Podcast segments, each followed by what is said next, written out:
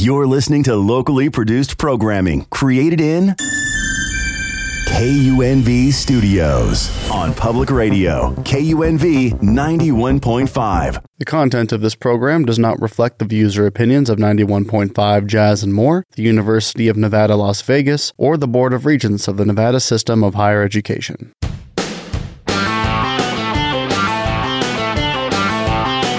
Welcome to another episode of Let's Talk UNLV. KUNV 91.5. You're here with Tanya. And Alicia. And we have our wonderful guest, Kyle Ethelbah. So today, Kyle and I and Alicia are going to talk about Native American Heritage Month. So, Kyle, before we get started, would you be kind enough to share your origin story with us? How did you get to Nevada? How did you get to Nevada? Um, Nevada. UNLV. UNLV. I gotcha. it's still Nevada, right? Yeah, we good to know we're in Nevada. Not a problem at all. You know, I have. I, I think. Uh, pretty extensive history with Las Vegas in particular. I'm actually originally from Arizona. Uh, my name is Kyle Ethelbah. I'm White Mountain Apache from the Fort Apache Indian Reservation, which is in central eastern Arizona. I basically landed in Las Vegas in about, what was that? About 24 years ago and I came here for my first professional position. I actually started out as an academic advisor here at UNLV, but my history actually starts a little bit before that. Right now, I oversee federal TRIO programs as well as other outreach and support programs here on campus. So we serve first generation income eligible uh, students and students underrepresented in higher education. So my history basically is that I was a part of these programs myself. I was a part of our Upward Bound program uh, through Northern Arizona University, which covered the Hopi, Apache, and Navajo reservations.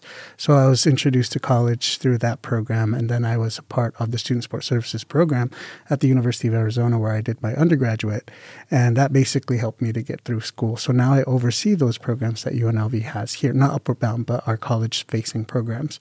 And so the very first college tour that I actually had when I was an Upward Bound student, way back in 1989 as a freshman in high school, our first college tour was here to UNLV. So wow. I, I, think it was kind of aligned that way a Destined, while back. Right? so that was my first intro into understanding uh, college culture, but also being introduced to Las Vegas. So that's a little bit about how I got here and who I am.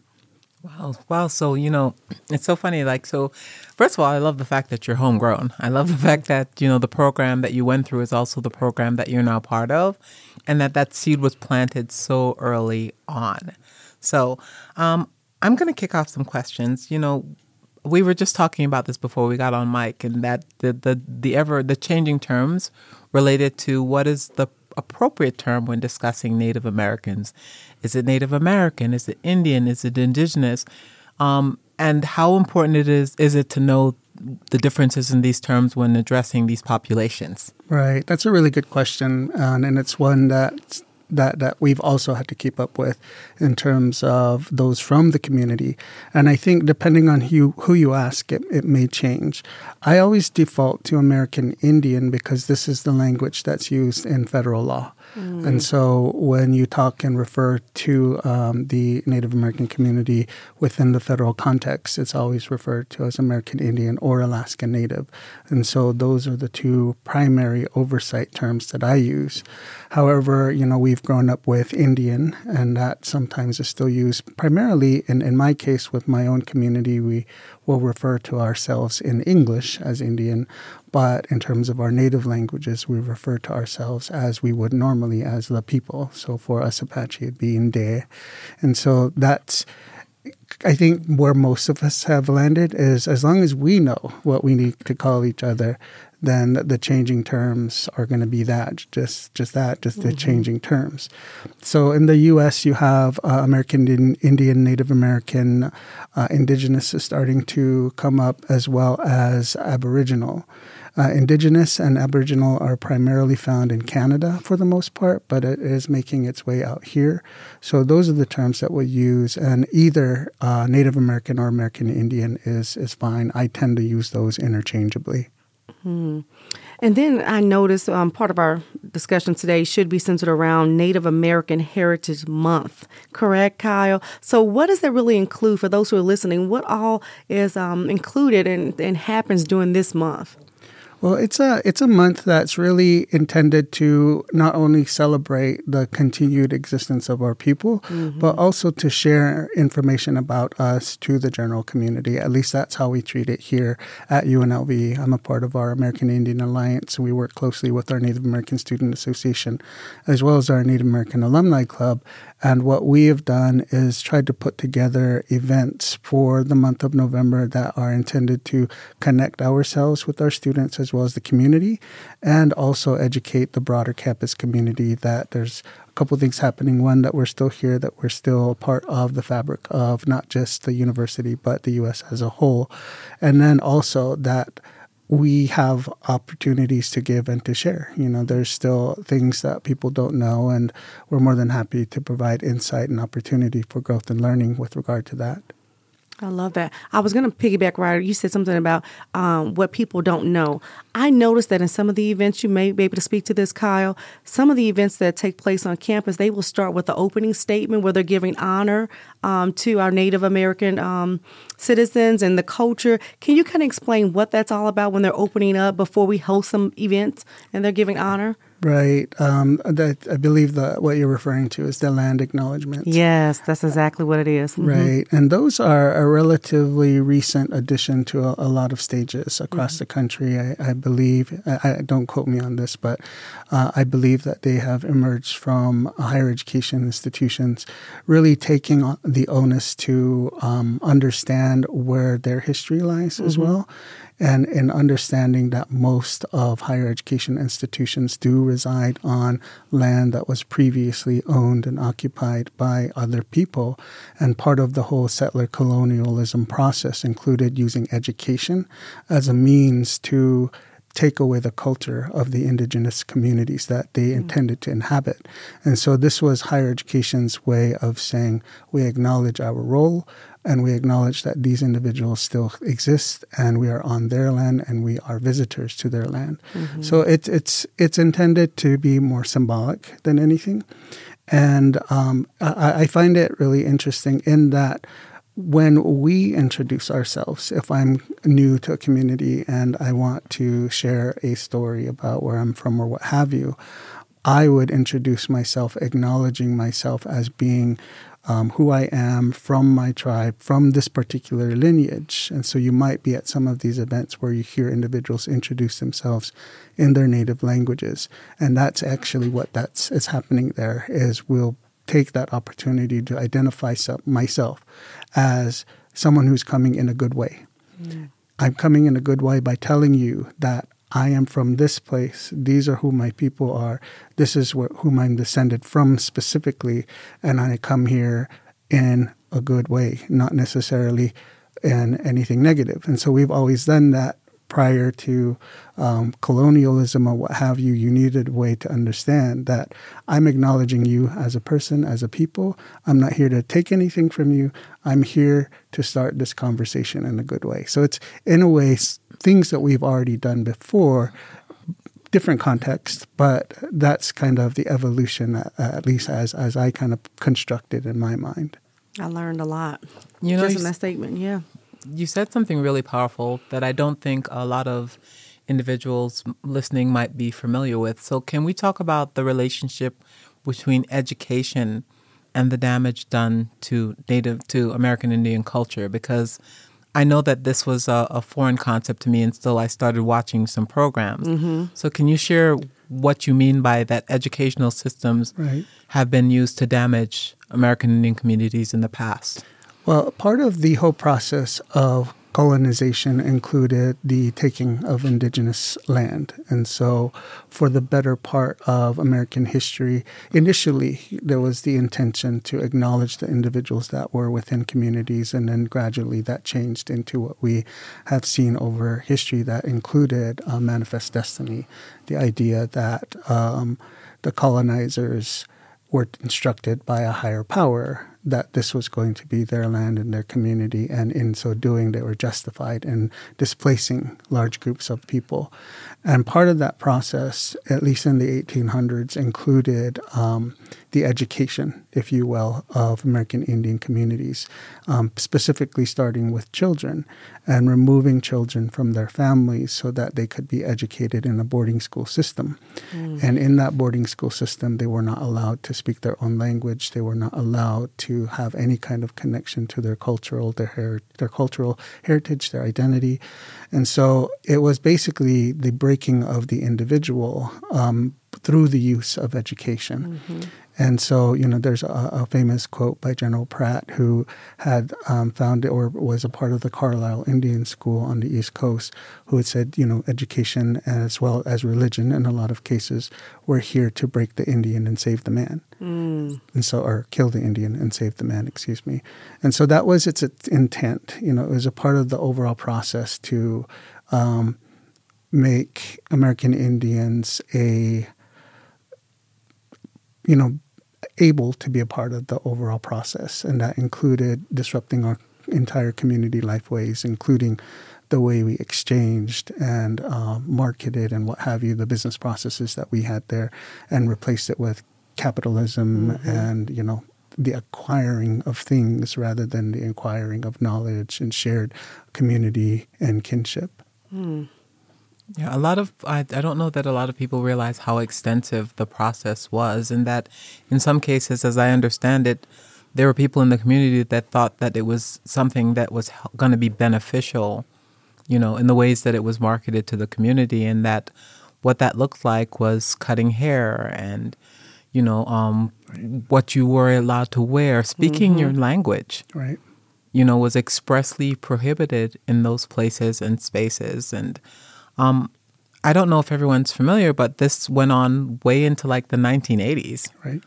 Like this isn't like a thousand Centuries years ago, ago. Right. Yeah, this is this is this is up until current days, right. and there's still people are still recovering right. from the damage done to the community by those processes and those places that were allegedly meant to improve or help, right. but instead decimated community connections. Right you know, and built a lot of unhealthy systems for the kids coming up under those environments. Right. You know, the interesting thing about that whole uh, paradigm is the fact that I work in education. I work to support students who don't have access to education. Mm-hmm. And this is a central component that's always had me on edge in terms of what my role is. Mm-hmm. You know, and for me, education means something different than what it meant for my grandmother who actually went through the boarding school system. I am a product of her. And basically, she went to boarding school, was um, not allowed to speak her own language, actually was beaten in the schools and what have you. Mm-hmm. And in those early days, um, I'm Apache, and we were the last to be put on reservations. And in that process, um, actually, we were prisoners of war until the 1920s. And so she was the very first of a, a, a generation that was born not as a prisoner of war, that was Apache. And so that strong connection to the need to colonize and ensure that especially those fierce Apaches don't, um, you know, jump the reservation and do some damage some more really pushed the education system as well as the church, a number of them, into using the efforts that they had to colonize and really disconnect us from our identities.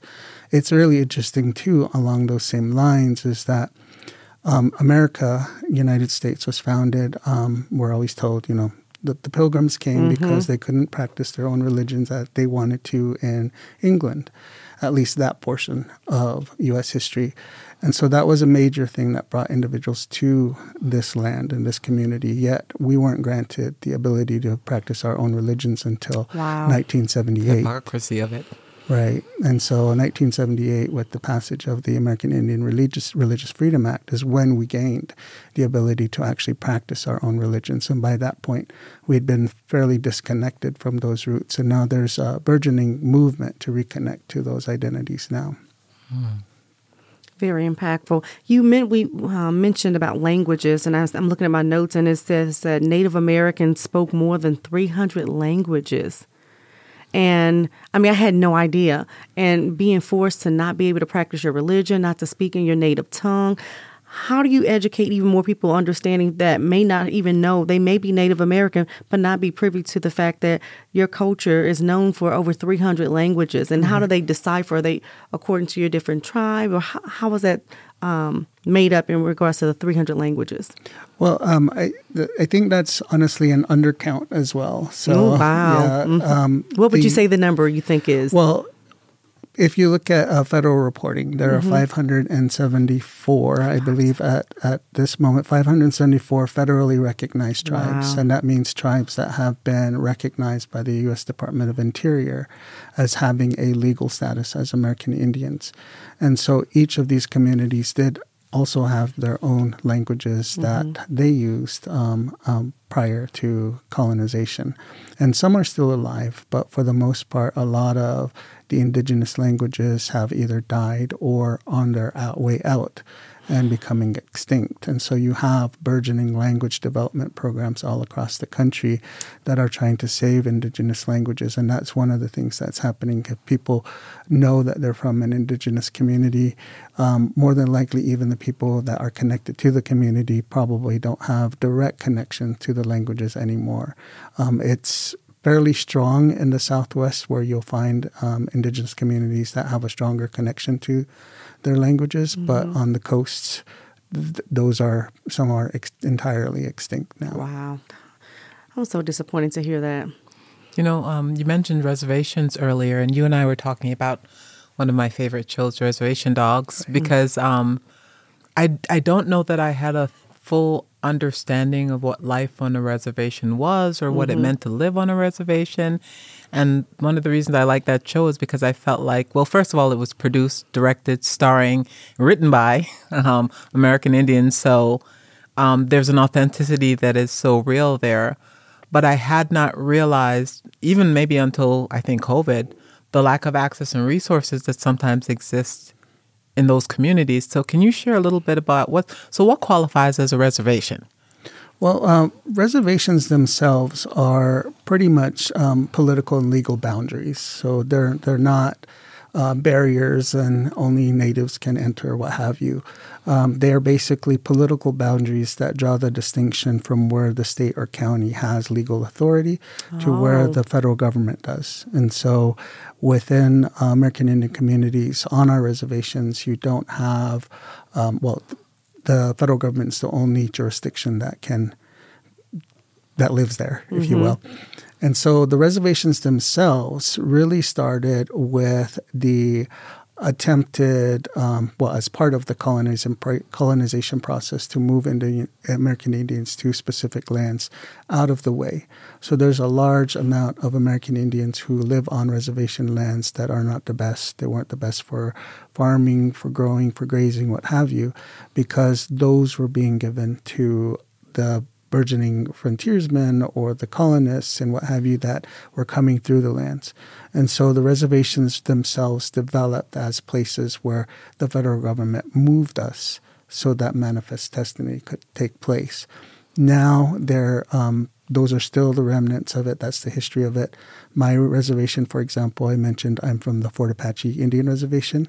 Interestingly, here Las Vegas has a street, Fort Apache. But the Fort Apache was the last, one of the last outposts that the federal government used before they transported American Indians, in particular Apaches, out to the reservation systems that at the time in the late 1800s included Florida, North Carolina, and Oklahoma. Hmm. So Geronimo and his band were forcibly removed after he had surrendered in Mexico and taken from um, and, and guarded through Fort Apache on our reservation up into Arizona and then across the country. And so, in that sense, the, the legal boundaries grew from that to say, okay, now this is a, a space that no longer serves as the physical outpost to move people through or contain them, but rather contains a people legally. And so you have a group of individuals now that are under the auspices of the U.S. Department of Interior, Bureau, of Indian Affairs. But these are also spaces now that are communities that are um, taking hold of their identities and truly embracing our sovereign status. Mm-hmm. And that is something that we have started on the road on within the late 70s and into the 80s and really started developing into the 90s and into the 2000s the notion of our communities as sovereign identities and sovereign communities. So we control our nations, we control our status. And we're slowly moving to that type of space now that fluctuates depending on who's in office and who's mm-hmm. controlling what and what have you. But you know, that's that's where we're at. I always like a, redemption or victorious story, and I just like the resilience behind your your culture. You know, just I I, I mean.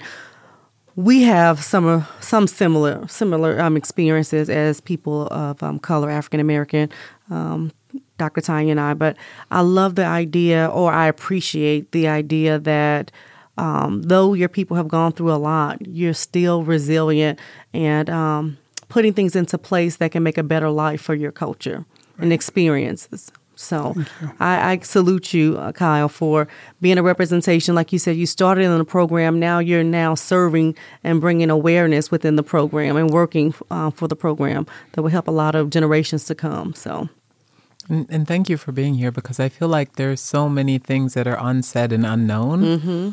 about the American Indian population. You know, um, right. now that we've moved past westerns and all that ridiculousness right. Right. that came along with that, can you talk a little bit more about sovereignty? What does it mean to have tribal sovereignty? Uh, sovereignty is basically the reference to um, running and controlling ourselves, sovereign nations. And so, a sovereign, I think, for my mind, I tended to think of and use that term for kings and queens. You know, mm. they, they had their sovereign status and they oversaw a land, a kingdom, what have you. Um, the American Indian sovereignty is actually built into our constructs that the federal government created. Um, knowingly or unknowingly, but they're they're there, wherein we actually have our own identities. And this happened in the 1930s um, when the United States was starting to enter into the um, what is that the the Great Depression. There you go. There so, you go. Thank you. And, and during that time, mm-hmm. wherein you had a group up until that point where that were really domestic dependent nations. You know, we have this group of indiv- individuals that were um, prisoners of war and we're taking care of them. Mm-hmm.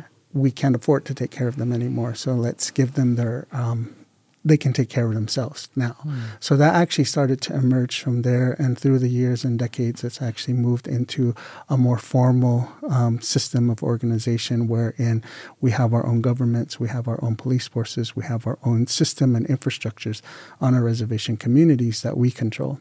Uh, that the federal government does not have insight and oversight like they used to mm-hmm. prior to, to these movements that have started. Uh, that's highly dependent on money, funds? How do, how do we actually sustain ourselves to ensure that these infrastructures exist? And that's where I think a lot of communities are having these conversations, and certainly why you see the development of the casino industry on a lot of Indian communities, mm. where that took root because that was something that they could do to sustain. And so now it's diversifying itself more, and we have a lot of uh, opportunity available to us because we took back our identities and said, this is who we are. And fortunately, we had supporters and allies um, at the state as well as the federal level that supported those efforts. Amazing. So finally have a sense of agency. Yes. You know, you get mm-hmm. to control your own destiny. Right. To a, to a degree, I guess. Right. Because it depends on, you know, yeah. where the leadership stands on that particular thing. Um, so I want to ask can you tell me something about I, I, guess we all have things in our culture that we're particularly proud of. Mm. So, can you tell me what in your culture are you particularly proud of? In right. term, go ahead. I'm sorry. No, no problem. I, I, there's quite a few things. Um, one thing that actually I, I refer a lot to is we are matrilineal and matrilocal, at least from my community. And what that means is our descendancy is traced through our mothers. And not through our fathers. So, although I have my father's last name, my ancestry is actually measured through my mother's bloodline. Oh wow. And so when I introduce myself in my native language, I make reference to um, the Dishchidin, born to the Navajo, which is Utaha. Utaha. So we're the horizontally red people born from the Navajo. And that's where my lineage comes from. That was my mother's heritage, her mother's, and then her grandmother's, et cetera, et cetera, et cetera. So for me, I, I think we really need to acknowledge the role that our uh, our mothers, our sisters play in really identifying and making it known who we are. Because were it not for them, we wouldn't be here. Mm-hmm. You know, we tend to give all the props to to the warriors, the fighters, and, and what have you. But women could be those too, and they were. However, it was these individuals that allowed for our bloodlines to continue, and these are the individuals that actually teach us about our history and our core values and who we're supposed to be and our obligations when all of those come together. So for me, that's always something that that I really admire um, the most, and I, I see quite a bit when I, especially in higher ed spaces, when you see faculty of color, in particular American Indians, and uh, I, I tend to see more American Indian women, and to hear their stories is just so amazing. Talking about, I was doing my doctoral program, and I had uh, my child in in the you know their carrier right beside me while I was in class, that kind of thing, and that's resilience, and that's you know wanting something better for the future, and that is something that I think just resounds with me because we don't we don't give them that that proper um, honor and right, yeah right. recognition. hmm We only have a few minutes left, which I'm disappointed. But Me too. I, I got a I'm suddenly I'm like, sad. yeah, I know. I'm, I'm like, like, wait a minute. He's you. You can't see him behind. He's giving us a countdown, letting us know. And I, I, I really hope that you come back and speak with us again. Seriously. Outside of it being Native American Heritage Month, we can. This is something that we definitely need to continue the conversation about. Um, with that being said, can you tell us, Kyle, if, if for the audience that's listening, where can they find out more information about your programs and some of the services and things that you've mentioned? And then also, we want to leave the floor open for you to give any final words, anything that you want to leave, um, leave with the listeners um, as a last touch as we close out the interview. Right. Um, my my formal connection to UNLV is I am the director of our college programs. So we basically house our college success programs, including TRIO Student Support Services, TRIO McNair, and our AANAPISI program that are housed here at UNLV. So I oversee those projects. You can find out more information at unlv.edu slash CAEO. And those are the academic support programs that we have here within uh, UNLV. The other role that I have is I'm a member of our American Indian Alliance here on campus, and that's, I believe, unlv.edu slash AIA. I believe that's it. If it's not, it's American Indian Alliance in the search bar at unlv.edu They can Google it. It'll Right. be okay.